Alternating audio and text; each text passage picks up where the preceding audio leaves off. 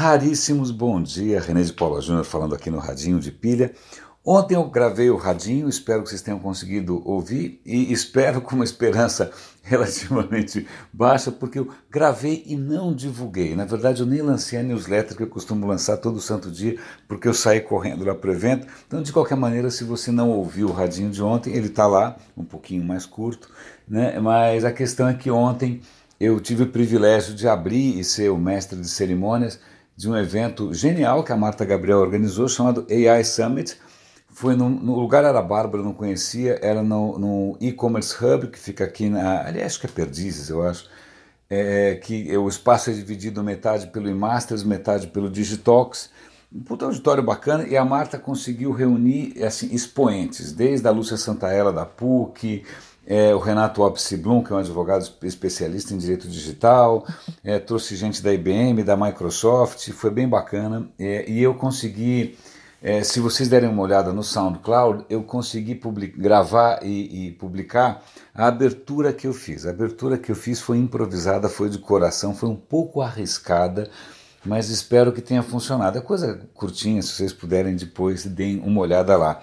E curiosamente, algumas coisas hoje que eu quero comentar com vocês têm a ver é, com o, é, o tema de inteligência artificial. Né? Curiosamente, é, ontem eu tinha visto de manhã um artigo que o título era estranhíssimo, que falava assim, por que, que o futuro do machine learning é minúsculo? Eu falei, pô, como assim? O cara está achando que não vai funcionar?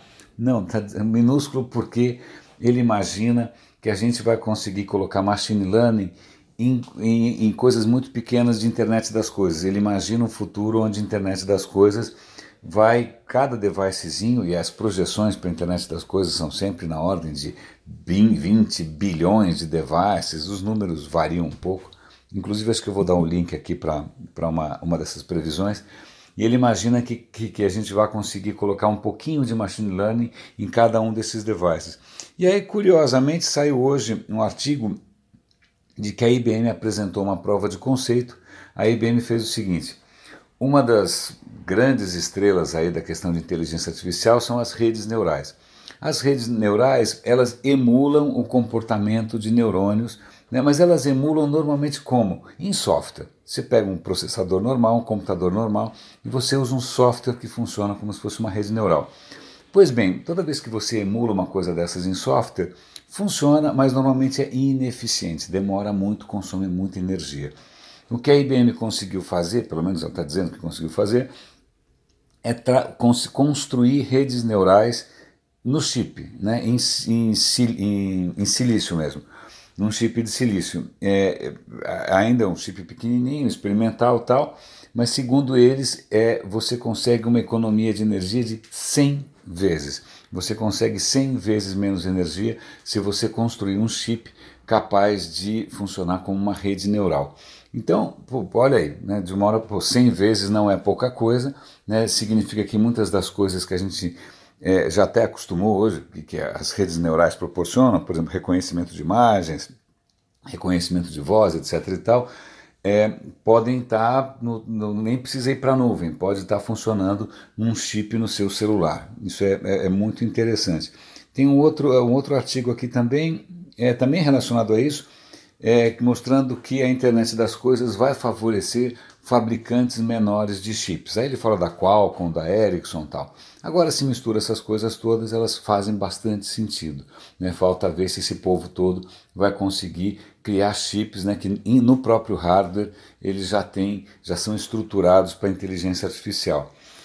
Uma coisa aqui que eu, eu juro que quando eu li, eu falei, aham, nem, nem, nem me diga. É um artigo de um. O Google que me recomendou a fonte é um site chamado Medical Express, eu não tenho muita certeza, mas ele diz o seguinte: que pesquisadores na Noruega vêm acompanhando é, o, o, o, QI, lembra o QI, quociente intelectual? É, faz décadas e décadas do pessoal que se, se como é que se chama? alista no serviço militar. Então lá tem os testes, eles vão, eles vão anotando o QI do pessoal. O que, que eles perceberam? Que o QI médio está caindo. Uh, baby, uh. É, ainda é cedo para dizer porquê, Né? É curioso porque isso contraria uma tendência do século XX. Ao longo do século XX, o QI, em princípio, foi aumentando e a gente atribuía, a gente não, atribuía-se isso ao que? A melhor alimentação, a melhor educação, a melhores condições de higiene e tal. O que acontece é que aparece desde a década de 70 essa tendência vem se revertendo. Aí os caras estão falando, o que, pode ser? Será que o cara está televisão, game, né? o cara passa o tempo inteiro jogando game, não está lendo? Né? É, então tem algumas suspeitas aí, mas é muito interessante ver que na Noruega, pelo menos, o QI médio está caindo. Então isso explica um pouco mais o noticiário, né? isso explica, me deixa um pouco mais. Né? não sei se, se isso dá algum tipo de conforto ou não, na verdade acho que não. É tarde demais. É, curiosamente, é, outra coisa interessante que eu queria comentar, duas, vai, vamos lá. Uma delas é a seguinte: é, é um artigo da NPR, que é, um, é, um, é uma rede pública de notícias americana, dizendo eles descobriram que um em cada três adultos nos Estados Unidos podem estar tomando remédios que induzem a depressão. É, é, eu, eu, vou dar o link aqui para o artigo, né, os números não são assim que ah, monstruosos, né, toda uma, uma epidemia de depressão. Mas se você compara um grupo que não toma esses remédios com um grupo que toma esses remédios, a chance de você ter depressão é três vezes maior. Então vai de 5 para 15. Né? Então não é 100%, mas se você triplicar, convenhamos que não é fácil. E alguns desses medicamentos são medicamentos aparentemente inócuos. Tem, tem medicamento para refluxo, medicamento para ansiedade, medicamento para dor, até ibuprofeno. É curioso que eu já percebi que alguns medicamentos simples, né, essa Tilenol, sei lá que mais, Flanax, as duas bobagens que eu andei tomando por problema na, na, na, coluna, me provocavam alteração de humor. E eu parei de tomar justamente por causa disso. Não sei se está relacionado a isso ou não, ou se foi completamente é, ilusório, psicológico, não sei.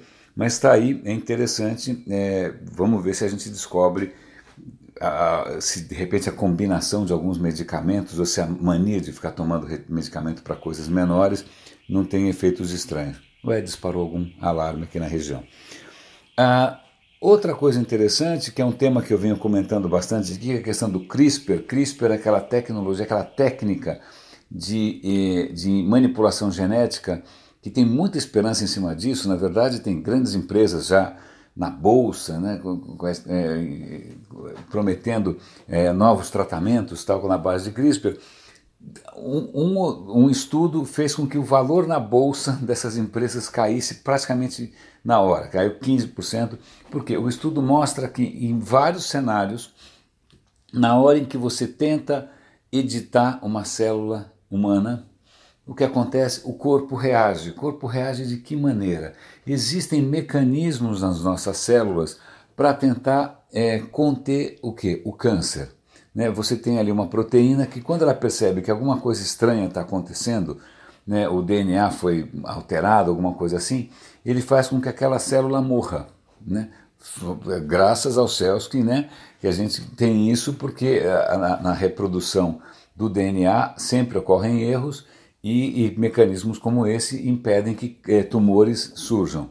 É, o que acontece é que alguns tumores conseguem passar essa história e aí existe câncer para tudo quanto é lado.